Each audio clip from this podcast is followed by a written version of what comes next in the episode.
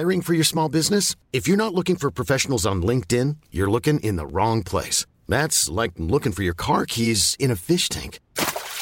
LinkedIn helps you hire professionals you can't find anywhere else, even those who aren't actively searching for a new job but might be open to the perfect role. In a given month, over seventy percent of LinkedIn users don't even visit other leading job sites. So start looking in the right place. With LinkedIn, you can hire professionals like a professional. Post your free job on linkedin dot com slash people today. Hej ja. Hej Esben. Jakob, øh, har du positioneret dig i Irma-debatten? Jeg har ikke ytret et ord om den, om den der Irma-debat, fordi det er bare sådan en debat, der får en til at hade Twitter, ikke? Men nu du spørger, ja. Ja, ja. Og nu du giver mig ordet i Irma-debatten ja, for ja. første gang, ja, ja, ja. så vil jeg godt sige to ting. For det første, mine to nærmeste supermarkeder er Irma, så uanset hvilket supermarked det havde været, de lukkede, ja. det er irriterende. Det er ja. ens to nærmeste supermarkeder. Ja. Håber ikke, de lukker. Jeg håber, de bliver omformet til et eller andet. Ja. Det andet, jeg vil sige, jeg synes, Didi Giese, som øh, skriver over på det, der hedder Heartbeats, havde en god pointe, da hun skrev, at øh, vi har hørt endeløse tirader de seneste år om lokalkøbmanden, der er lukket i den ene landsby, og ja. i den anden landsby, og i den tredje landsby, og det er også fint. Mm. Nu er der så supermarkedet Københavnsområdet, der lukker, og så er hånen på ja, Twitter over ja, folk, der er kede ja, af det ja, enormt. Altså, hadet, og det, det synes jeg, man kan tage med for den her Irma-debat. Hadet til København er ret stort ja. i de her år. Også selvhadet måske. Ja, og, og det, jeg lagde mærke til i den der debat, mm. det, det, det er... Har du ude at sige noget om den? Øh, jeg kommenterede på noget uh, Euromans chefredaktør, Christoffer Dariq Ernst. Så det var sådan det, det, det, det var ikke lige helt det, jeg vil sige nu, men, Nå, men alligevel okay. lidt beslægtet. Men, men det, jeg lagde mærke til, det er, hvordan... Altså, man siger jo ikke København, man siger den kreative klasse. Ja. Og det der begreb, den kreative klasse, det er, det er jo det samme som at sige, at Irma-debatten ikke fungerer ja. på sine egne præmisser, mm. men bliver udført på værdikampens præmisser, hvor det mm. alt galt om, at du ved, at nedgøre, kritisere, mm. håne, som du sagde, ja. den kreative klasse, inklusiv nogle helt åbenlyse øh, medlemmer af den kreative klasse, som skal løbe fra, at, øh, at de ja. er det ved, ligesom at sige buha, ja. ikke? Øh, og, og det, der jo er, det, der er med den kreative klasse, det er, at de jo på en, en og samme tid i kritikken af dem, svage, fordi de er svage på værdierne, men magtfulde alligevel, fordi det er dem, der bestemmer alting, øh, øh, åbenbart, ikke? Og, og, øh, og det gik jo igen i den der Irma-debat, og, og altså her til morgen, så så jeg så, at Irma i Gentofte har bestilt syv hundrede øh, sørgebind, som kunderne kan, kan, kan købe og i, i, iføre sig, og det synes jeg bare, det viser meget tydeligt, hvad der er et galt med den der forestilling om den kreative klasse, ikke? Fordi du ved, det ene øjeblik er det veganske alternativister i deres toværelseslejligheder ude, på, øh, ude i Nordvestkvarteret øh, i København, ja, ja, ja. og så det næste øjeblik, så er det det bedre borgerskab ja, ja. i Gentofte. Men det er også det, der er så sjovt ved det, det er jo også, at alle dem, alle dem der er sådan sarkastisk ironiske om det, eller rigtig mange af dem i hvert fald, de kommer fra sådan store mediehuse i København, og ingen har dækket denne her sag mere end store mediehuse i København. Ja. Otte artikler på Berlingske, ja. syv artikler på Politikken, Weekendavisen har en klumme om det. Ja. det der det. er noget sjovt. Jeg lavede faktisk mærke til, at Tom Jensen, chefredaktøren på Bandsiden, han var det jo først, han sagde i Irma-debatten, det var altså, nu går den kreative klasse op og lægger sig. Ja, ikke, ikke hans egen kreative klasse i hvert fald, de gik til tasterne. Ja, og, og det har tænkt, du ved, jamen, jamen, altså, du ved, min, min, øh, min farmor, ja. Frederiksbergborger gennem halvfjerds, mm. mere, måske endda mere år, øh, stem konservativ, ligesom som second nature. Alt blev handlet ind i Irma, bortset fra kød, der blev handlet ind i Slagterlund. Ja, okay. øh, yes. Og, øh, og du ved, og ved du, hvad hun også var? Øh, hun må være en af Berlingske Tidendes øh, mest trofaste, langevarende øh, abonnenter, ikke? Så mm. pointen er jo lidt, på en eller anden måde, den kreative klasse jo ofte er, er, er, ens, er ens selv, ikke? Nå, men Jacob, hvad det hedder, det er jo slet ikke det, vi skal tale om i dag. Nej, men det var da sjovt. Vi skal tale om øh, S V M. Vi skal tale om så mange ting i dag. Ja, den er, den er, den er tung i dag. Ja, okay. ja, vi, vi, må, vi, må, vi må være præcise. Ja. Ja. Vi skal tale om S V M-regeringen, arbejdsfællesskabet, som pludselig i den her uge øh, har fået øjnene op for, at øh, det nytter ikke, at man kun er de superæblers øh, mm. regering. Man skal også øh, komme, komme med pakker og gaver, øh, inflationshjælp til danskerne, våben mm. til ukrainerne. Det skal vi tale om lidt. Hvorfor gør de det? Og så skal vi, øh, så skal vi, øh, så skal vi tale om dansk politiks måske største gåde, nemlig det radikale venstre. Oh yes.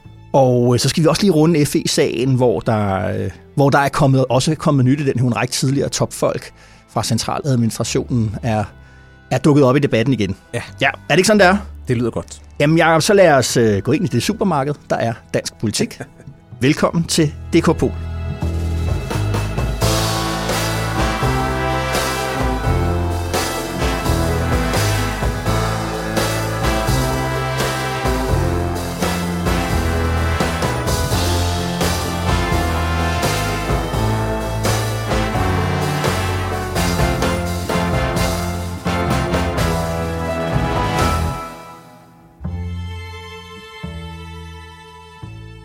Jakob, øh, flum på væggen. Hvor har du summet omkring i den her uge? Ej, stor uge. Øh, jeg ville gerne have været med en ting, som jo næsten også forsvandt under radaren, vil ja. jeg sige, med Mette Frederiksen i, var det ikke Fredericia, oh. hun var henne, oh. hvor hun øh, Mødte mødtes med det socialdemokratiske bagland. Det, øh, det ville man godt have hørt, fordi, øh, fordi det er bare interessant at få den der pejling på. Altså, man er jo ikke i tvivl om, at Mette Frederiksen sidder på det parti, ja. der er ikke ansat til noget som Ej. helst, men man vil alligevel gerne høre, hvilken diskussion har de i partiet, ja. om det, der er sket, om den regering, der er dannet, om bededag. bededagsdebatten, ja. øh, forhold til fagbevægelsen. Øh, det hele. Det gad man godt at have hørt. Ved du hvad, jeg, jeg, jeg har jo faktisk næsten været fluen på væggen derinde. Nå, hvordan ja, det? Hvordan jamen, øh, jeg, jeg kender en, der var der, okay. som øh, lige fortalte. Du har kilder? Simpelthen. Jeg er simpelthen kilder, oh, oh. Øh, der har lige fortalt, hvad, hvad det var, der, der blandt andet foregik derinde, ikke? Og, og øh, Hun, hun holdt jo fast i den der krisediskurs. Altså Mette Frederiksen. Mette Frederiksen holdt fast i den der krisediskurs øh, over for baglandet. Hun præsenterede, så vidt jeg har forstået, øh, seks, seks kriser. Øh, Ukraine selvfølgelig, klima, sundhed, øh, trivselskrisen, øh, sammenhængskraften, geografisk sammenhængskraft, kendte emner, men skulle også have introduceret spørgsmål om social mobilitet, som angiveligt skulle, skulle være nødlidende øh, okay. i... i I Danmark. No. Øh, ja, det er lidt interessant. Og så skulle hun have sagt, øh, at, øh, at, øh, at en af hendes problemer, eller en af hendes laster som socialdemokrat, det var, at hun vågnede op hver morgen og tænkte, åh, oh, der er også et problem der, jeg skal, skal, skal, skal løse. Mm. Øh, øh, så hun ser problemer alle vejen.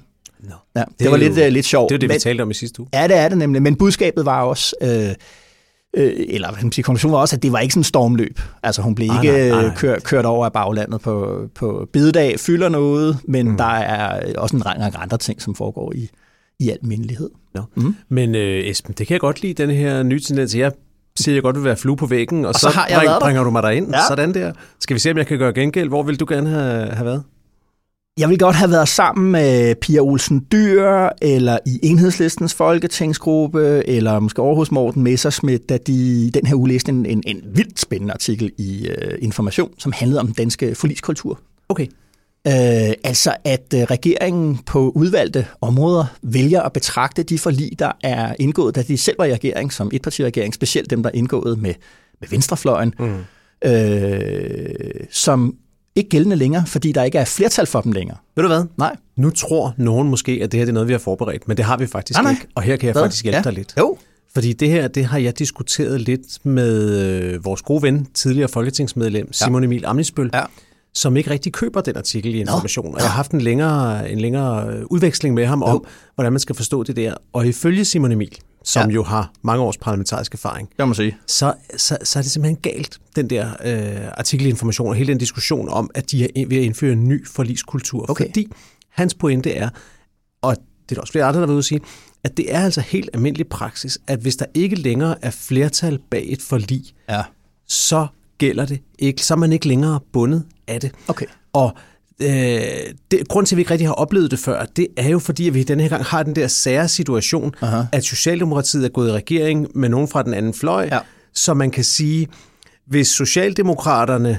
Nej, det der er underligt, det er, at det røde fløj har jo faktisk stadigvæk med de nordatlantiske et flertal. Med Socialdemokraterne. Så teknisk ja. set er der stadigvæk flertal ja. for forliget, ja. hvis man regner de nordatlantiske med. Aha. Men det gør de ikke. Aha. Og uden de nordatlantiske, ja. så står den jo otteogfirs syvogfirs til de blå. Ja. Så er der ikke flertal for forliget længere. Okay. Så det, det, det er der, hvor man kan diskutere, skulle man regne de nordatlantiske med eller ej. Men hvis, det gør man så ikke, okay. og hvis man ikke gør det, ja. så er der ikke længere flertal for forliget. Og der er øh, Simon Emil Ammitzbøll pointe, du håber, at det er okay, at jeg, at jeg citerer ham her, jo. tror jeg, det er, øh, at, øh, at, øh, at det faktisk ville give en masse problemer, hvis man sagde, at man skulle være bundet af et forlig, selvom der ikke længere var flertal for det, fordi tit så kan forlig jo også indebære, at der skal vedtages noget følgelovgivning og nogle senere ting, aha. og dem vil der så ikke være flertal for, og mm. det vil kunne blive noget værre rod. Okay. Så det er nødt til at være sådan, at hvis der ikke længere er flertal for mm. et forlig, der er indgået tit, Tit så er forlig jo netop også forlig, men ikke politisk vedtagende love. De skal først vedtages senere. Aha. Så det er faktisk nødt til at, at, at være sådan. Men det er sådan en helt speciel situation lige nu, fordi vi står på det der balancepunkt, ja. hvor den står otteogfirs syvogfirs til, til rød og blå blok. Okay, okay, okay. Jeg tror faktisk ikke, der er, at, at hvis Pia Olsen, hun er jo også en erfaren parlamentariker, det er de andre også. Jeg tror måske ikke, de har fået kaffen galt i halsen, da de læste den artikel i Information. Højst fordi de har tænkt, ah, ja. det, det er faktisk ikke helt rigtigt det der. Det er interessant. Ja. Mm. Men øh, lad, os da, lad os da holde øje med det, og det, man må så sige, når man læser artiklen i Information, så er det jo noget, som både flere politiske eksperter siger noget, men der er jo også flere politikere, selvfølgelig fra, fra Rød Blok, som siger, de, de synes ikke, det her det er i orden, så, så, så det er en diskussion, tror jeg, der kommer til at, der kommer til at fortsætte. Men det er tydeligt i hvert fald, at Socialdemokratiet har valgt at sige, ja. at de forlig, der er indgået alene med de røde i den gamle periode, ja. dem føler de sig ikke længere bundet af. Og Perfekt. Det kommer til at få konsekvenser på en helt lang række områder.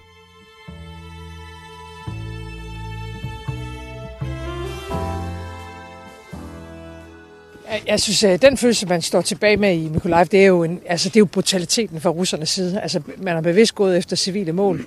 Man har bevidst gået efter at ødelægge den infrastruktur, der gør, at mennesker kan leve, om det er vand eller det er elektricitet. Så det er, altså, det er jo en... Ja, i den her uge, der var Mette Frederiksen på, på hemmelig øh, visit i Ukraine for at besøge præsident Zelensky. Men ja, hun var ikke alene. Nej, jeg sad og så første gang. Første gang jeg opdagede sådan noget, det er jo altid omgået af ret stor hemmelighed, fordi af sikkerhedshensyn, tænker jeg, så fortæller man ikke, at de er på vej til at rejse til, til Ukraine, ligesom dengang danske ministre lå at rejse til, til Irak og Afghanistan. Ja, ja, ja. Men så det første, jeg så, det var, det var Zelensky. Altså, det var simpelthen den ukrainske præsident, som breakede nyheden for mig. Jeg ja. følger ham på ja, Twitter. Instagram, tror jeg, eller Twitter. Ja, ja. Han lagde en video ud, hvor han pludselig øh, trykker hånd med Mette Frederiksen og siger, hov, Mette Frederiksen er sørme i Kiev. Ja.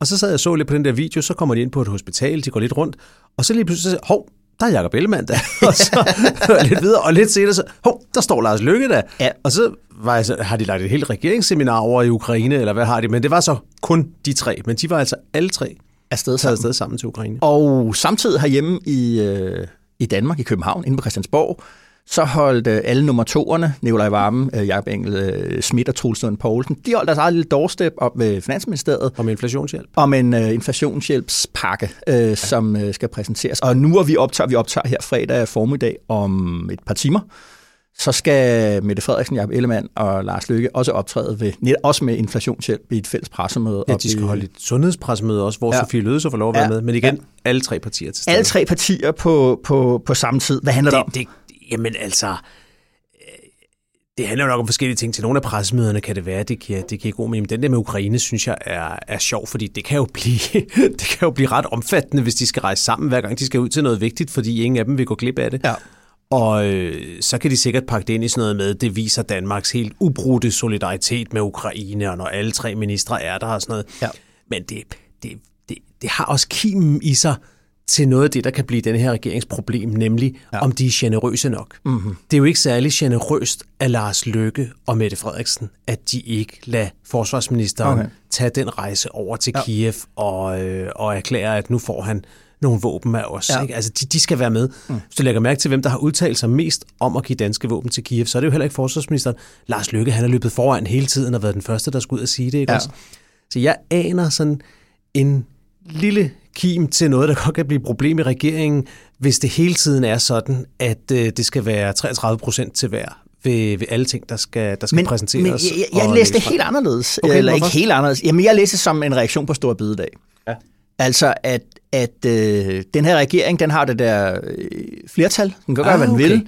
Okay. Og, og det, den måde, befolkningen har mødt det flertal på, siden, øh, siden, siden regeringen tiltrådte, det er øh, bededag, det er udbudsreformer, det er det her, det bliver rigtig surt og slemt. Øh, Troels Lund Poulsen har lige lavet en, en, en forside, et, mm. et tiltrædinterview på, på forsiden af Berlingske, øh, hvor budskabet også er, at det bliver meget værre. Ikke? Altså, bede, bede, bededag var bare starten. Det var et virkelig sjovt interview. Ja. Ej, jeg synes, det der er slemt. Bare vent, der kommer ja, ja, meget og, og billedsiden ja. var også, ja. han står som sådan en Mefistofeles-figur. Øh, det elsker jeg. Øh, ja. og, og der tror jeg, at regeringen har det der meget stærke behov for også at vise, at det der flertal er operativt på nogle, på nogle, ja. på nogle, på nogle gode øh, agendaer. Øh, mm. Altså, at vi også kan træffe gode beslutninger. Men det, du læser lidt ligesom øh, Politikens tegner Roald Als. Jeg kunne se, det er en, det er en fremragende tegning, jeg tror, det er her i fredagens avis, hvor han har sådan en, hvor Mette Frederiksen går sammen med Zelensky over i Kiev, og så siger hun til Zelensky, og ja. Ellemann og Løkke står lige ved siden af, og så siger Mette Frederiksen til Zelensky, okay, så får du alle de der våben for os, men så skal du også gå ud og sige, at I ikke kan vinde, hvis vi ikke afskaffer Store Bededag. Ja, præcis. men, men, men, men jeg synes også, der er, en, der er også en, en, en, en sådan dybereliggende pointe her, ikke? Det er, at jeg tror, den der flertalsregering, den, den støder ind i en, en, en usynlig dimension i, mm. i, i, dansk, i dansk politik, som er usynlig, fordi vi næsten aldrig har flertalsregeringer, og vi har aldrig nogensinde haft en flertalsregering, hvor Socialdemokratiet er gået over øh, broen til det stærkeste borgerlige parti og sagt, nu laver vi en regering, øh, mm. flertalsregering øh, sammen. Ikke? Og det er jo det der, vi har talt om det flere gange, Jacob, det der med, at dansk, dansk politik er organiseret ved negativ parlamentarisme, altså at bare man ikke har flertal imod sig. Og så en meget lav spærregrænse, der gør det ja. enormt let at komme ind i Folketinget. Det gør, på den ene side, den lave spærregrænse gør det meget let at blive repræsenteret. Der er ikke ret mange, der skal synes det samme om et eller andet emne, for at så kan du også få fire stole nede i Folketingssalen ja. øh, og tale om det derinde. Omvendt, så, øh, så betyder det, at, øh, at, vi, øh, at, at øh, næsten alle aftaler er sådan nogle kludetæppeforlig, øh, fordi man skal danne flertal med mange forskellige fraktioner, partier inde i Folketinget, mange forskellige holdninger. Øh, og det gør, at der aldrig er nogen egentlig vinder i dansk politik, mm. og heller aldrig nogen rigtig taber i, øh, i, i, i dansk politik. Og det er det, den her regering lidt er op imod, det er, at det, ikke, det der med, at der ikke er nogen klare vinder og taber, eller klude til, fordi jeg tror nogle gange, vi kommer til at tale om sådan noget, sådan lidt, ja, der accepterer vi så modvilligt, at det er sådan. Men jeg tror overhovedet ikke, at det er modvilligt, og det er i hvert fald blevet kultur. Vi forventer faktisk, mm-hmm. at der bliver givet og taget, og at øh, vi på den måde alle sammen øh, har fået lidt og givet lidt. Øh, så det er den der del af den demokratiske kultur, som er usynlig ellers, fordi det, det er jo hverdag, det har været hverdag i dansk politik, i årtier, og hundrede næsten, at det har været sådan. Og hvad og, har det at gøre med, at de optræder samlet hele tiden, synes du? Jamen, det er fordi, de er nødt til at vise, ligesom, altså det der med, at man er nødt til at, at vise, at man også gør noget, gør noget godt, at man på en eller anden måde er forlængelse af folkeviljen, at ja. det her, det er altså, det er jo det, de gik og talte om, Socialdemokratiet især. Yes. Var, det her, det var den folkelige regering, der sådan havde adgang til det brede, folkelige Danmark. Ja. Så nytter det jo ikke noget, at der lige pludselig er fire hundrede og halvtreds tusind mennesker, der har sat deres digitale signatur på øh, store bededag, og man er i modvind og op mm. og skændes med alt og alle. Fordi det, man er op imod, det er, at de kan jo, de kan jo bare beslutte. De kunne jo lukke den offentlige debat og Folketinget ned, gennemføre regeringsgrundlaget på, på fjorten dage og sige til embedsmændene, så er det bare om at rulle maskinen ud. Altså, du kunne dog ikke lukke Folketinget ned. Nej, nej, nej, nej, men lukke Folketinget ned i den bestand, at, de kan, de, at det kan være ligegyldigt, hvad der ja, ja. foregår der. Ja, ja. De kan beslutte ja. det hele på et regeringsseminar op yes. i, i Kolde Kolde, deroppe nord for, ja. for, for, for København. Ikke? Og der tror jeg bare, det, så på en eller anden måde, så kan man sige, de er også ved at finde ud af, hvad den her stærke flertalsregering mm. kan og ikke kan. Ikke? Og det, jeg tænker lidt, nogle gange tænker jeg, det, det er lidt ligesom sådan en sportsvogn, de sidder i. Den kan køre rigtig, rigtig stærkt, hvis de vil. Ikke? Men du kommer også lidt til at overstyre i den, og det er derfor, man er nødt til ligesom at vise... Okay, så det er sjovt. Så hvor, hvor jeg ser det som et muligt tegn på interne gnidninger i regeringen, så ser du det som et, mere som et eksempel på, på sammenholdet om at... om, at, om at, at ville noget sammen og turde ja, gøre det. Ja, eller jeg ser det som, at, at de godt ved, at, at hvis vi bare øh, kun ruller ud på, på, på de der skarpe dagsordner, mm. udbudsreformer, som er sure og sådan noget, hvis ja. vi ikke også ligesom gør os selv til, prøv at fremstille, hey, vi kan gøre noget godt her, i forlængelse af, af, nogle, af folkeviljen, så det er i virkeligheden mere deres legitimitet. Altså, de mm. har jo legitimitet, de har flertallet, de gør, hvad de vil, men hvis de bare gør det, okay. så mister de legitimitet, og derfor så er man nødt til ligesom at prøve at vise, hey, hvad det hedder, vi står sammen, fordi vi repræsenterer et flertal også hos danskerne.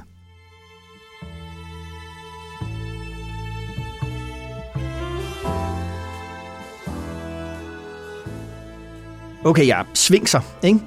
De var i, i oldtiden kendt for at stille gåder, øh, og kunne man ikke svare, så, så blev man slået ihjel af den der svings. Øh, og det var bare lige for lige at sætte lidt pres på her, ikke? Ja. Fordi da, hvis dansk politik er en svings, så er dens gåde, den, den er sådan her. Hvem er både for fremrykningen af forsvarsudgifterne, så vi er op på to procent i tyve tredive, øh, og for afskaffelsen af bededag, men organiseret den brede opposition, Nibanden, imod at gøre afskaffelsen af bededag til adgangsbillet for forsvarsforliget, men nu ikke længere er en del af Nibanden, fordi man gerne vil afskaffe stor bededag.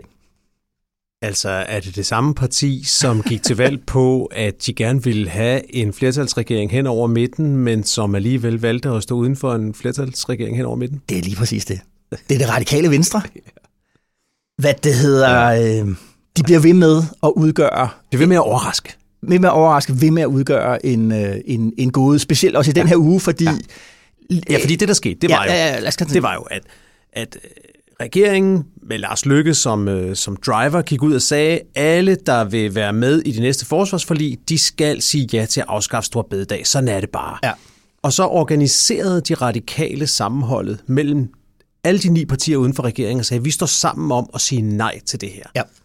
Og så det lykkedes dem jo faktisk ja. at få presset igennem, at okay, man kunne faktisk godt komme med i de forsvarsforligsforhandlinger, selvom man ikke siger, siger ja til at afskaffe store bededag. Og ja. grunden til, at det var lidt overraskende, det var ja. jo, at de radikale faktisk både ind for at øh, ændre det forsvarsforlig ja. og for at afskaffe store bededag. Ja. Så det var en modstand, der mest gik på processen. Præcis. De ville ikke tvinge sig sådan noget. Præcis. Og så var det så i denne her uge, da vi sad og så, det var i går jo torsdag, da vi ja. sad og så første behandlingen af lovforslaget om ja. at afskaffe store bededag, at, øh, at det viste sig, at otte partier havde fremsat et modforslag om, at det skal man først gøre efter, efter næste folketingsvalg. Ja. Og så manglede der jo et. Hvem ja. var det, der manglede?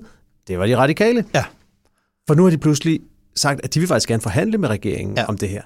Om at fjerne store bededag. Om at fjerne store bededag, ja. ja. Og, d- og der vil jeg så sige, altså selvom det er meget forvirrende alt sammen, ja. nu kom der dog lidt logik ind i det, synes jeg, fordi ja. det var jo meget, meget ulogisk, ja. at de radikale stillede sig uden for det der. Vi har haft diskussioner om, hvorfor de ikke gik med i regeringen, og den kan vi tage igen en anden gang. Ja, ja, ja. Den skal vi måske prøve at lægge i dag. Men, men, men der var noget underligt ved, også med de radikales historiske position, som mm-hmm. partiet, der har ansvar, og som er konstruktivt og alt det her, og ja. ikke er bundet til nogen fløje. Der var noget underligt i, at de lige præcis som store bededag ikke var gået til regeringen og havde sagt, nå, men det vil vi da godt stemme for, men vi har et par idéer til nogle andre ting, vi så godt vil have ja. til gengæld. Ikke? Ja. Ja. Ja. Fordi godt nok har regeringen flertal, men det er jo, det er jo meget bekvemt for regeringen, også når man ser på protesterne på søndag, skal der være demo foran Christiansborg, der bliver ja. samlet underskrifter ja. og alt det her. Ja. Det vil være dejligt for regeringen, at de ikke står helt alene med den. No. Og det er så det, de radikale har gjort nu og sagt, ja. okay, vi stiller vores, vores syv mandater til, til, til rådighed, ja. men vi skal have et eller andet til gengæld. Ja. Og det ved vi ikke helt, hvad er endnu. Og det, det, det er jo... Altså, jeg synes alligevel, at det på en eller anden måde rækker tilbage til det der... Øh, måske ikke selv det der, man væltede... Øh, Mette Frederiksen, med, og, og så pegede på hende igen. Mm. Altså, der er jo stemmer i, i, i det radikale bagland, der sagde, at man skulle have taget skridtet fuldt ud og sagt, ja. vi stiller vores mandater frit, når vi skal pege på den kongelige undersøger. Vi vil ikke i forvejen pege på Mette ja. Frederiksen. Det hørte man fra samtlige folketingskandidater. Jeg nåede at tale med på, på, mm. på, på, på valgnatten der, øh, oppe på Christiansborg, oppe hos de radikale. Det største, største, største problem for dem, det var det der, de kaldte ville det pege. Mm. At man både ville Mette Frederiksen og pegede på hende igen. Det gjorde simpelthen, at de kunne ikke forklare, mm. hvad det var, de ville politikere, de havnede nemlig sådan nogle proces-ting, hvor de skulle forklare folk om parlamentarisme og hvad, alt sådan noget. Og der, var, der, der kan man sige, at, at, at der er nogen, der taler om, hvis vi nu havde stået helt frit, og det, der er pointen for dem at sige, det kunne vi have gjort, fordi Mette Frederiksen selv havde lavet det med, at jeg var over midten. Så var der lige, alle bolde var oppe i luften på det tidspunkt, ja, ja. og derfor havde man en unik chance for at sætte enormt meget pres på hende, hvis man siger, vi peger måske på Jakob Ellemann som øh, kongelig undersøger, ikke? Ja. For at flytte presset over. Nå, men, men, men, men den, den her diskussion her, den har ligesom en forbindelse til igen det der med, hvornår er de radikale hopper ud af den der procesdiskussion, som du ja. også ja. siger. Som jeg har forstået på, no, på, på, på nogle radikale, så var det her, det trykkede på nogle knapper, som der en, der sagde, fra hvordan man havde oplevet regeringsforhandlingerne, at det også var blevet sådan nogle revolverforhandlinger, hvor man skulle acceptere ja. det ene og det andet, og nu altså, det generer de radikale, ja. fordi selvom det er rigtigt, de går op i altså substans, som man siger, indholdet, det er det vigtigste, og det er ikke et folkeligt parti, der sådan har brug for mm. at få mange øh, millioner stemmer og alt sådan noget. Men, nej, godt for dem. men, men, men, men de kan jo godt lide det der med, ja. at vi taler sammen om det, for at tale os hen i noget, bliver enige via samtalen, mm. ikke? Jo, og, og jeg tror, du har helt ret, at det er også det, det, er også det jeg hører, at de... at de oplevede også et par gange de der regeringsforhandlinger, specielt det, det sidste forløb, da, da moderaterne var, var kommet med ind over, at de fik sat pistolen for panden ja. og fik at vide, nu er det bare sådan her, ja. hvis I vil eller ikke vil. Og ja. det, som sagt, det tror jeg, kan vi måske vende tilbage til en anden gang, hvad det egentlig var, der skete. Den historie tror jeg ikke er skrevet helt færdigt endnu, om Nej. hvad det egentlig var, der skete med, med, med, med de der regeringer, og hvorfor de radikale var udenfor. Men, ja. men jeg synes, det er rigtigt, at det, det som Martin Lidegaard som ny formand står med nu, det er simpelthen opgaven med meget, meget hurtigt. Vi snakker ikke om, om, om tre år frem til næste valgkamp. Vi snakker her i løbet af foråret. Ja.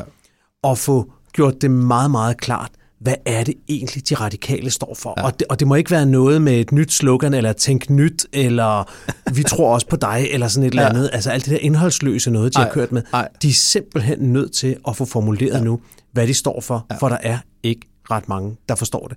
Og deres mulighed... Sådan er det tit, er tæt forbundet med deres største svaghed, synes ja. jeg. Deres mulighed er jo, at de i den bedste af alle verdener kan samle partier, ikke flertal selvfølgelig, fordi regeringen har flertal, men ja. samle partier i oppositionen, både til højre og til venstre. de kan samle L A og konservative til at lægge pres på regeringen for, mm. at øh, reformerne, der skal mm. gennemføres, skal være mere ambitiøse, mm. mere vidtgående, mm. end det regeringen lægger op til.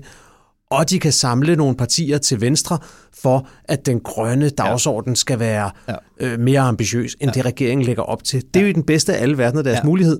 Risikoen er selvfølgelig, at de kommer til at blive fanget i sådan en, en folkelig opfattelse af, mm. at, øh, at, at de ved det hele og ingenting på ja, samme tid. Ja, ja.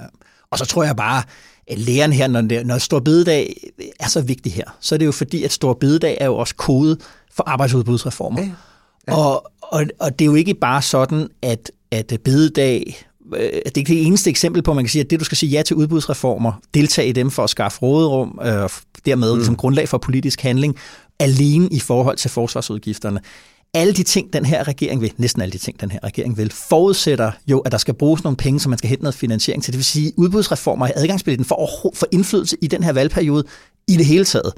Og der er det jo selvfølgelig klart, at hvis det radikale venstre, de, de var jo dem, der gik til valg, så vidt jeg ved, enten på det højeste eller næsthøjeste øh, udbud af arbejdskraft, der skulle skaffes ekstra. Mm. Jeg tror, der var halvtreds tusind eller sådan noget. Mm. Ikke? Det var også derfor, de jo blandt andet opererede med, med, med, med bededag som, øh, som forslag. Ikke? Ja. Så de sidder jo faktisk ligesom med nøglen til at komme med ind i det der beslutningsrum, for der er ingen tvivl om, at det vil især Socialdemokratiet rigtig gerne have lov til at dele med nogle af de der udbudsreformer, fordi de er, som du også selv sagde, ekstremt upopulære. De er nødvendige i regeringsopfattelse, men meget upopulære. Mm. Så jo flere, der ligesom kan komme med ind i det der, det synes jeg bliver interessant nu, der er at sige, okay, hvis, hvis vi så nu er vi kommet over, vi har fået den der flertalsregering, og oppositionen har haft deres modreaktion der med, med bededag krydset til forsvarsforliget, Nu har, nu har de radikale hoppet ud. Hvad bliver, hvem bliver det næste parti, der også siger, ah, okay. Ikke? Øh, det er jo en pointe, at L A og K lige nu øh, står og spiller, spiller guitar i, en, i et band, der synger venstrefløjens sang omkring ja, den bededag. det er altså, altså underligt. Det er og altså det, underligt. Det, hvor længe ja. kan det blive ved? Ja. Men, men sige for de radikale, man kan jo næsten stille succeskriterierne op, synes jeg, på, på, på mellemlang og lang sigt. Altså, jeg synes, succeskriterierne for de radikale i forhold til at komme med ind og få indflydelse i regeringen. Det, der var Martin Lidegaards argument, da han valgte, eller da den radikale folketingsgruppe valgte at stå udenfor, det var, vi kan få mere uden for regeringen ja. end indeni, som ja. jo strider imod alt, hvad de radikale normalt tænker. Ja. Ikke også? Ja, ja, ja. Det skal han bevise. Og hvad er det, han skal bevise der? Han skal, han skal have noget markant på mm. de her planer om at forringe kandidatuddannelserne, ja. eller beskære kandidatuddannelserne ja. med et ja. helt år. Ja. Det er den ene ting. Ja. Klar radikal mærkesag. Ja. Ikke alt det der med at skære i S U'en og sådan noget. Nej. Det tror jeg sådan, at de radikale ja. er med. Det er noget med at, at, at finde flere penge og, og noget med. Altså, på det der med kandidatuddannelserne, der skal de have noget. Og det andet, det er på praktisk gennemførelse af klimaambitionerne. Ja, det vil ja, sige, ja, ja. regeringen har sat nogle nye mål langt ude i fremtiden, som så vanligt. De radikale skal vende tilbage og sige, takket være ja. os, er der nu lavet en mere ambitiøs C O to afgift for landbruget ja. eller regler for ja. transporten, ja. Ja. end der ellers ville have været. De to ting, det er simpelthen ting, han skal kunne stå og vifte med, ja. hvis han skal komme, øh, komme fornuftigt ud af det her. Ja.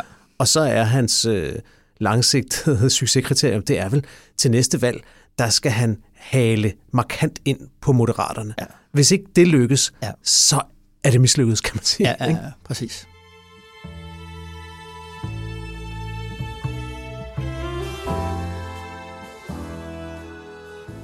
Alright, Jakob, F E-sagen, det er jo noget tid siden, vi har talt om den øh, sidst, men i den her uge er der kommet et nyt kapitel. Vi er ligesom skiftet fra, at fokus har handlet meget om Finsen. Lars Finsen er tidligere chef for, for, mm. for F E. Øh, hans sag, den kører jo øh, sin gang nu øh, bag dobbelt, dobbelt, dobbelt lukkede døre. Ja, den er vist ikke begyndt endnu. Men, er den ikke gået i gang endnu? Okay.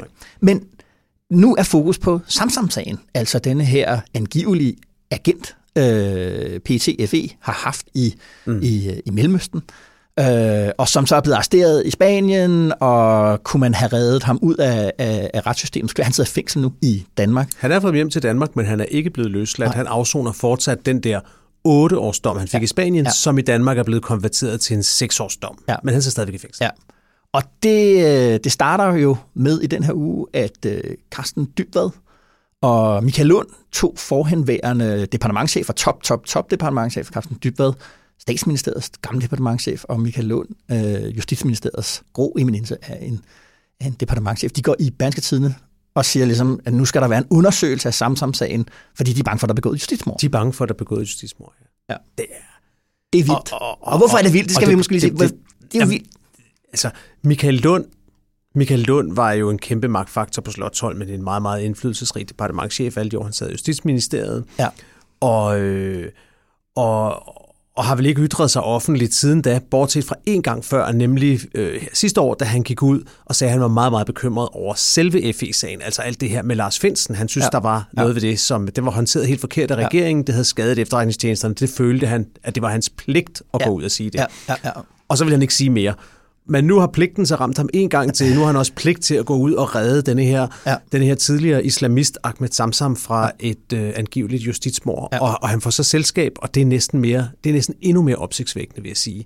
Selskab af Carsten Dybvad, fordi alle, der har færdes på Slotsholmen, ved, at Carsten Dybvad er respekteret for at være fagligt dygtig og, og, en, og en, en hædersmand på alle ja, mulige ja. måder. Han er ikke kendt for at være en, man skærer sig på i forhold til skarpe holdninger. Altså, mm. jeg mødte en tidligere minister den anden dag, som sagde, altså, jeg har nogle gange brugt timer på bare at trække en blød holdning ud af Carsten Dybvad, og så ja. kommer han med det her. Ja. Altså en meget skarp opfordring ja. til at kigge på denne her sag. Og det er endnu mere opsigtsvækkende, fordi at Carsten Dybvad sidder i spidsen for et, øh, et øh, udvalg nedsat af fagforeningen Djøf, mm-hmm. med en hel masse mennesker i. Embedsværkets øh, fagbevægelse. Ja, og, og som kigger på det her samspillet mellem ministre, mm. embedsmænd mm. og måske også pressen, mm. i forhold til, hvad er det, så, som afløb, udløber af Mink-sagen blandt andet, hvad er det egentlig, der går galt her? Mm. De skal komme med deres store rapport lige om lidt, og, og den er, den er formentlig skrevet færdig og i trykken lige nu. Ja. Og så går Carsten Dybvad ud, lige før han skal ud og prøve at sætte, og sætte en dagsorden om, hvordan Danmark bliver styret, ja. så kommer han med denne her meget, meget kontroversielle melding. Ja. Det er også, det er også meget bizarrt. Og det, der så er sket efterfølgende, det er jo så, at de har fået følgeskab ja. af en perlerække af andre folk, af Jakob Scharf, som er tidligere P E T-chef, af, og folk længere nede i rækkerne i mm. både F E og P E T, som sagt, det er de også enige i. Ja. Hvad, hvad skal man mene om det her? Jeg, jeg har virkelig brugt en tid på at prøve at forstå det, fordi nu kommer jeg til at lyde mere kynisk, end jeg måske bryder mig om. Men ja. helt ærligt, ikke også? Jo. Jeg tror ikke på, at Mikael Lund og Carsten Dybvad er rigtig, rigtig bekymrede på vegne af Ahmed Samsam. Mm. Altså med al respekt for den mand og alt, hvad han har gået igennem, ja. så tror jeg ikke på, at to tidligere departementschefer med deres viden om trusselsniveauet mod Danmark og hvordan tingene foregår, mm. at det er deres oprigtige bekymring, mm. at der sidder en mand, som har haft åbenlyse bånd til islamistiske kredse, mm. og nu sidder han så i fængsel et mm. år mere eller mindre. Mm. Det tror jeg simpelthen ikke på. Nej. Det handler om noget andet. Hvad handler det om? Jeg tror, det handler om Barbara Bertelsen. Hvorfor? Jeg tror, at det her det handler om at øge presset på en øh, departementschef i statsministeriet, som mange i det gamle embedsværk, mm-hmm. mange af de tidligere departementschefer, mange af The Old Boys Network i embedsværket, mm.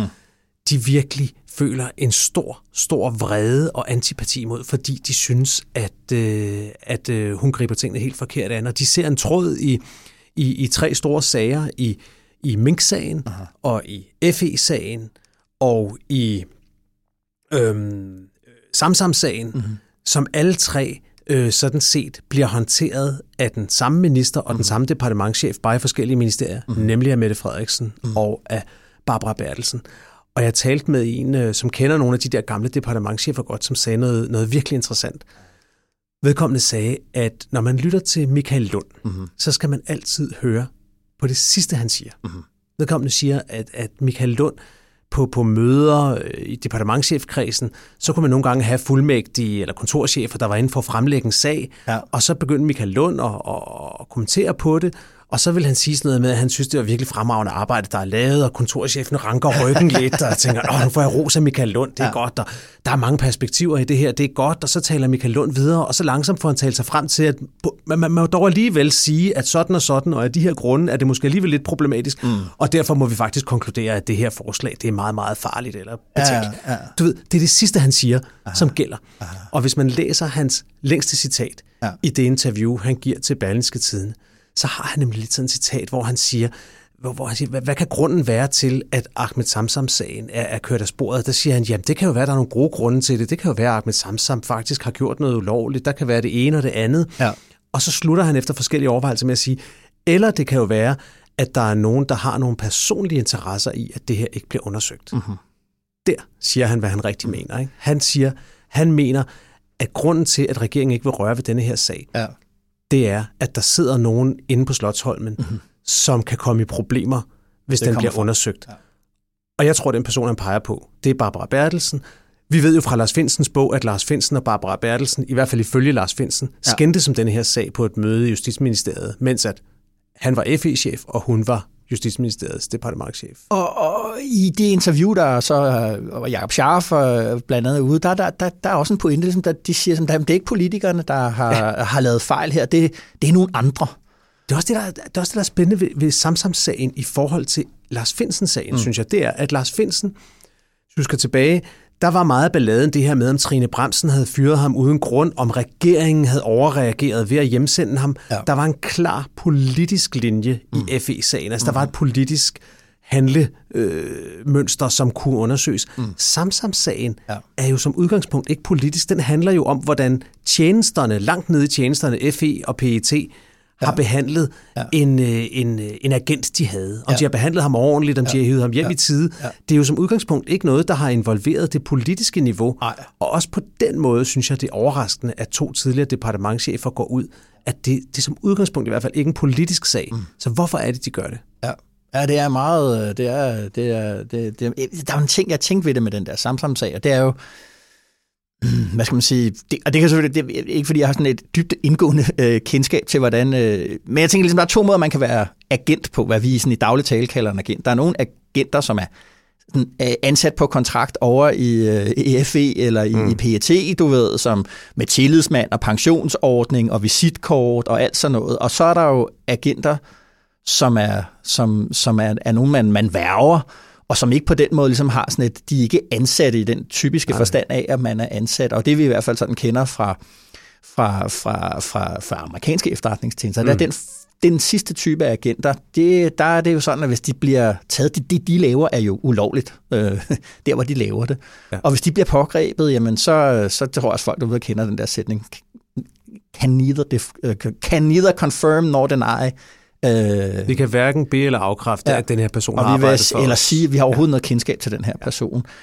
Så er man on your own, så er man øh, ja. på egen hånd. Ikke? Øh, og det, det, der er en del af den her, altså det falder jeg samtidig i, der er en del af den her diskussion, som jeg, som, jeg synes, der er sådan en dans om, argumentet om, eller en påstand om, noget har skadet efterretningstjenesterne. Mm. Deres mulighed for at operere, deres mulighed for at være, øh, hvad det hedder, kilder, som de siger, agenter, som de kan bruge ude i, ude i marken, ikke? Og det er sådan lidt, på den ene side, så kan der jo være, så, så er det helt tydeligt, at noget af det, der er i F E-sagen, og også den øh, anklage, der er mod en tidligere P E T-medarbejder, han, som er anklaget for lækage også, det er jo at sige, at man, lækagerne er det, der skader efterretningstjenesterne. Øh, og så er der nogen, der siger her nu på den anden side, nej, det er, at vi ikke har lavet en undersøgelse af, hvad der er foregået omkring de her, inden de her lækager, øh, at det er det, der skader øh, efterretningstjenesterne. Og jeg, ved, jeg har egentlig lidt svært ved at veje de der to hmm. ting lidt ja. over for hinanden. Det er jo klart, at det snart der er åbenhed om hemmelige tjenesters hemmelige, ulovlige arbejde, ja, så skader det selvfølgelig mulighederne for at operere i, ja. i udlandet og sikre sik- dansk sikkerhed øh, på, på, på den baggrund.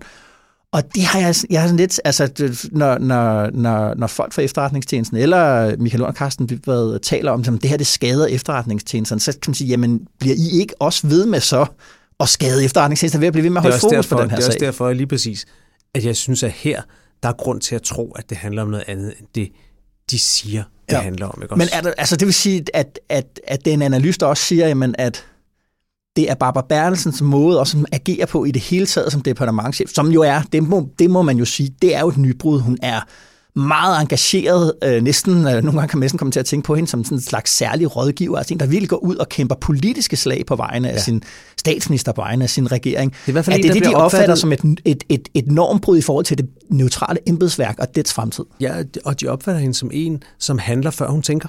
En, mm. som er besat af af hele tiden at handle, hele ja. tiden at gøre noget, og ja. på den måde er der en lille forbindelse over til det, vi talte om sidste gang, og som Aha. du talte om i begyndelsen af, af dagens podcast, det her med Mette Frederiksens krisebevidsthed. Der, der, altså, de opfatter det som en, dels en Barbara Bertelsen, der har tendens til hellere at slå med en stor hammer, så snart hun ser et problem, i stedet mm-hmm. for lige at spørge folk, hey, hvad sker der her, hvad kan vi gøre, hvad er vores muligheder? Ja. Og så sammen med en statsminister, som også har meget stærk krisebevidsthed, så ja. opfatter de ja. det som enormt farligt, og som mm-hmm. noget, der, der skader Danmark. Og det, jeg tror, det er det, de er ude efter. Og mm-hmm. det, det er også den eneste fornuftige forklaring på, at Carsten Dybvad, denne besindige, rolige ja. mand, ja. går ud med denne her melding en uge før hans udvalg kommer med sin rapport, det er... Som jo er beslægtet med det samme problem. Han godt vil, vil, vil frame det her, så jeg tror, det kommer vi til at se, når mm. den rapport kommer. Så mm. tror jeg, vi kommer til at se nogle forslag eller nogle... nogle tanker, som peger i denne her retning af, mm-hmm. at man er nødt til at prøve at sikre noget mere eftertænksomhed i regeringsførelsen, end det, man oplever lige nu. Jeg tror, det har den, øh, mm-hmm. at det har det element i sig også. Jeg følger op på. Ja, det gør vi. Mm.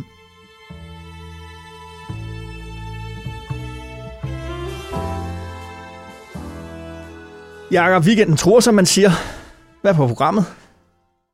Når du spørger om det, så bliver jeg ligesom taget på sengen, fordi min fredag er så hektisk, så jeg kan slet ikke nå at tænke frem på, på weekenden. Jeg ved faktisk ikke rigtig, hvad jeg skal. Vi måske skal jeg bare læse lidt. Der er V M i cykelcross på øh, den her weekend. Det så hvad det hedder, det er i hvert fald øh, en, Jamen, en, en, lille, en lille anbefaling, du kan få med, ja, øh, du kan få med er, her. Den er modtaget. Men anbefaling din egen til, øh, til, til lytterne, ja. Hvad, hvad, hvad skal de bruge tiden på?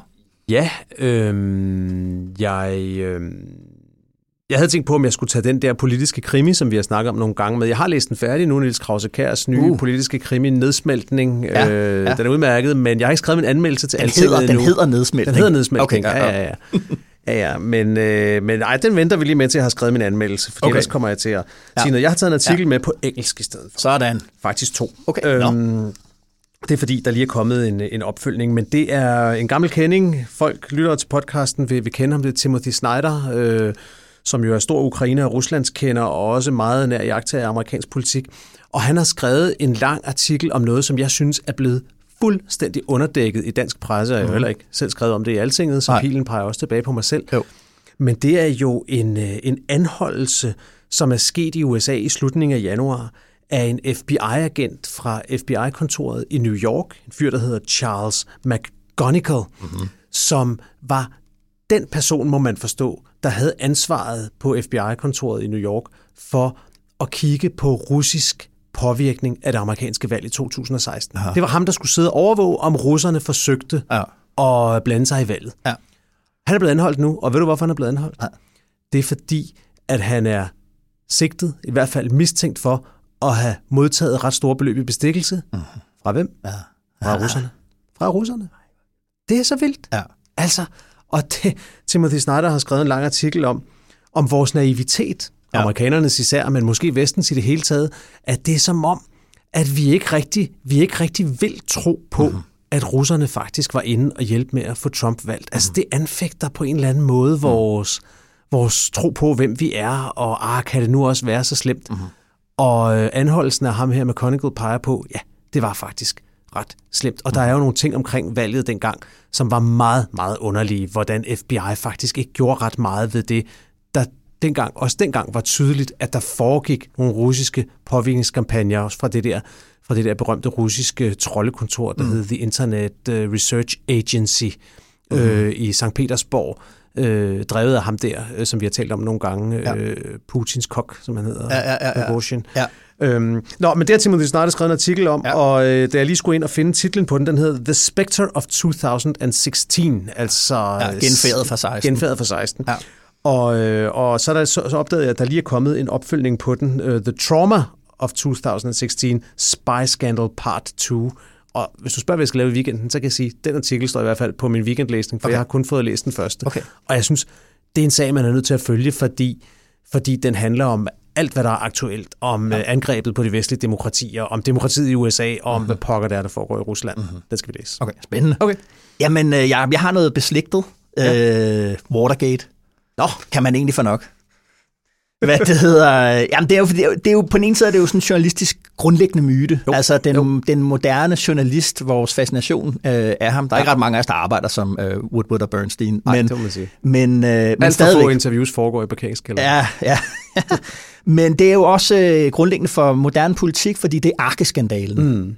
Urskandalen i, øh, i, i, øh, i, i, i Vesten på en ja. eller anden måde. Ikke? Og, og nu er der to tv-serier om, øh, om Watergate, og jeg anbefaler den oh første her øh, nu. Øh, den hedder Gaslit, og den kan ses på, på Viaplay. Den bygger på den der Leon Neyfakh-podcast, der hed Slow Burn, ja, okay. som øh, jeg tror også, jeg har anbefalet herinde, mm. som handlede om optravlet Watergate på en måde, hvor det, det handler ikke så meget om Nixon i sig selv, selvom han jo ligesom er blevet ansigtet på, på Watergate, med alle de folk, der, der, der hjalp ham, eller øh, øh, var i hans omgangskreds, altså det, John Mitchell, Martha Mitchell, øh, Jeb Magruder, John Dean, sådan nogle, James McCord, alle de der. Hvad var det egentlig, der foregik helt præcist? Mm-hmm. Og, øh, og det er den der Gaslit, øh, den, den, øh, den, opruller, den, opruller, den opruller det. No. Øh, okay. Og øh, Julia Roberts. Øh, altså, er, så det er, det er lavet som, som fiktion? Det er lavet eller? som en, en fiktion. Okay. Øh, Julia Roberts spiller Martha Mitchell, og Sean Penn spiller øh, John Mitchell. Oh. Øh, ja, det er virkelig dygtige øh, skuespillere. Den er meget, altså den er, okay. for så vidt, som, som jeg kender Watergate-sagen, er den rimelig hi- historie tro, øh, okay. hvad det hedder, på, hvad der, hvad der, hvad der, hvad der foregik. Og så der, samtidig, når man så sidder og kigger, ser på du den serie. Du har mere Julia Roberts. Så er det jo ligesom, at, at uh, Watergate var jo ligesom, og det var den, det var, det var en, det var den onde skandale, mm. og Nixon var den onde præsident, mm. ikke? Men det, når man kan se, når man, når man så tager det op nu her igen øh, i, i vores tid, så kan man jo se netop, fordi det er jo i lyset af Trump, i lyset mm. måske også af George Bush junior, ja. som, som overtog pladsen som den onde, ja. den onde præsident. Jeg kan huske, at da Trump blev valgt, så var der, der nogen, der lavede sådan en meme af George Bush junior, hvor han smiler det der lidt skæve smil, han havde, og så stod der bare over, miss me yet. Ja.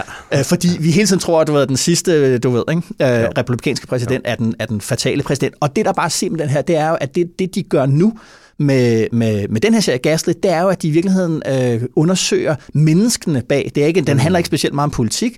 Den handler om menneskene, der udførte Watergate på godt og ondt, og ko- okay. komedie og, og tragedie blander sig. Og det, der jo er ved det, der, at man lige pludselig kan man jo så genkende sig selv i, i det, der før var det, i var det onde selv. Okay. Ikke? Nå, men det er sjovt med Nixon, fordi det, det kan jeg huske en af... En af de største aha-oplevelser, jeg har haft på et museum nogensinde, det ja. var, da jeg besøgte øh, Nixons Presidential Library, ja. øh, lidt syd for, for L A, ja. i, øh, i Richard Nixons fødeby. Ja. Øhm, det, er, det er et fremragende museum. Ja. Mange af de der Presidential Libraries, altså præsidenternes biblioteker, som bliver bygget, ja. efter de er gået af, ja. de har to elementer. De har dels et, et faktisk bibliotek, som sådan forskningsbiblioteker, hvor nogle af dokumenterne fra præsidentperioden bliver opbevaret, hvor forskere kan komme ind og kigge i dem. Jo. Og så er det typisk museer. Ja. Og det typiske er, at de museer, det er renest, rene hyldestmuseer. Altså for eksempel Ronald Reagan Presidential Library. Det er bare sådan et, hvor violinerne spiller hele vejen igennem, og Air Force One står i en stor hangar og sådan noget. Og der står et stykke af Berlinmuren, som Ronald Reagan jo nærmest personligt hævde ned med sine, ja, med sine ja, ja, hænders ja. kraft, ikke også? Jo. Men Nixon Library, det er anderledes. Fordi det museum, der har de besluttet fonden, der, der driver det, at lave et regulært museum, der fortæller den rigtige historie ja. om Nixon. Og det er ja. mega interessant, fordi det har hele Watergate. Det har alt, hvad han beg- alt, hvad, alle løgnene, og hvorfor han måtte gå af og alt det der. Men det har så bare også en anden historie, som så får en anden troværdighed, ja. om hvordan Nixon jo i virkeligheden var en meget progressiv præsident på mange måder. Mm-hmm. U S A's, i det omfang U S A har en effektiv miljøpolitik ja, i dag, så er det takket være Nixon. Det var ja. ham, der fik det igennem mange andre ting. Så det der med at få udfordret ens øh, ja. billede af den onde, det er ja. altid, det er altid sundt. Ja, så den, øh, den har jeg anbefalet. Og hvad var den anden serie så? Jamen, det kommer jeg til på næste fredag. Det glæder vi os til. Ja. Jakob, øh, tak for den her gang. Vi ja, ses i næste uge. Det gør vi.